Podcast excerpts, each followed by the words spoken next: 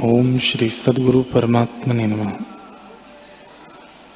श्री वशिष्ठ जी बोले, हे राम जी, जैसे जल द्रव्यता से तरंग हो भासता है, परंतु तरंग कुछ भिन्न वस्तु नहीं, तैसे ही आत्मा से व्यतिरिक्त जगत नहीं। चेतन सत्ता ही चैत्यता चैतन्यता से फूलता है। और जगत रूप हो भाषित होता है। जो ज्ञानवान पुरुष है, उसको तो एक आत्मा ही भासता है और अज्ञानी को नाना प्रकार का जगत भासता है। हे राम जी, जगत कुछ वस्तु नहीं है, केवल आत्म सत्ता ही अपने आप में स्थित है।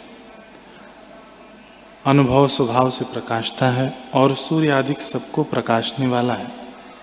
सब स्वादों का स्वाद वही है, सब भाव उसी से सिद्ध होते हैं। वह सत्ता उदय अस्त और चलने, न चलने से रहित है। वह न लेता है, न देता है, अपने आप में स्थित है। जैसे अग्नि लपट रूप और जल तरंग रूप हो भासता है, तैसे ही आत्मसत्ता जगत रूप हो भासती है।